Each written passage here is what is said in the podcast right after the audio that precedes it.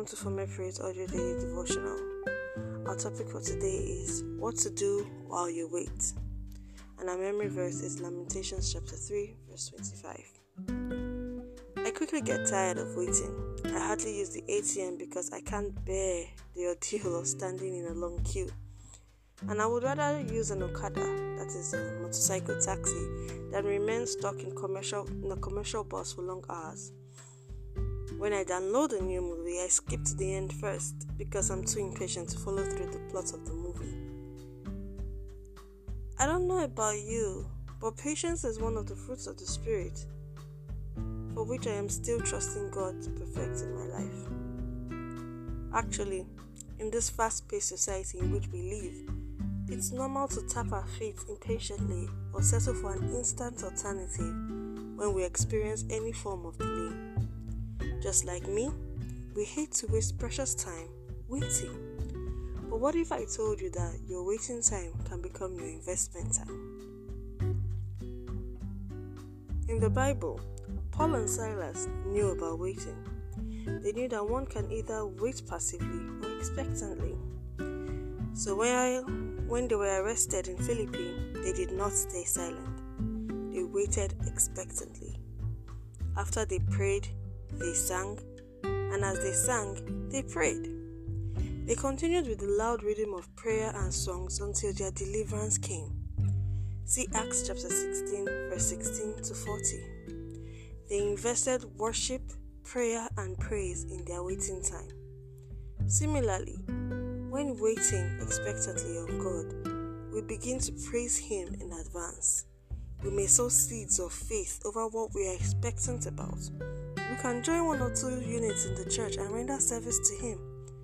We may do the work of an evangelist, cheerfully proclaiming the gospel.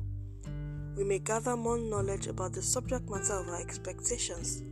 No matter what, just get busy investing value into your waiting season so that you don't wear yourself out with anxiety.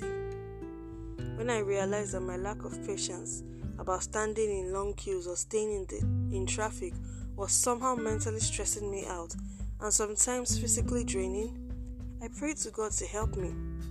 He inspired me to download some YouTube videos and subscribe to some podcasts on my phone.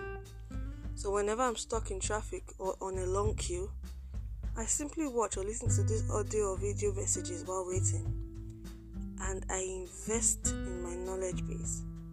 I think you should do the same too. Beloved, as believers, our waiting season shouldn't be a wasted period. Rather, it should be a season where we invest in praise, seed sowing, evangelism, increasing our knowledge base, and so much more. Do whatever you must, but by all means, do not be a passive waiter. Waiting is a necessary evil that everybody must experience in their daily life. So don't waste another day waiting miserably.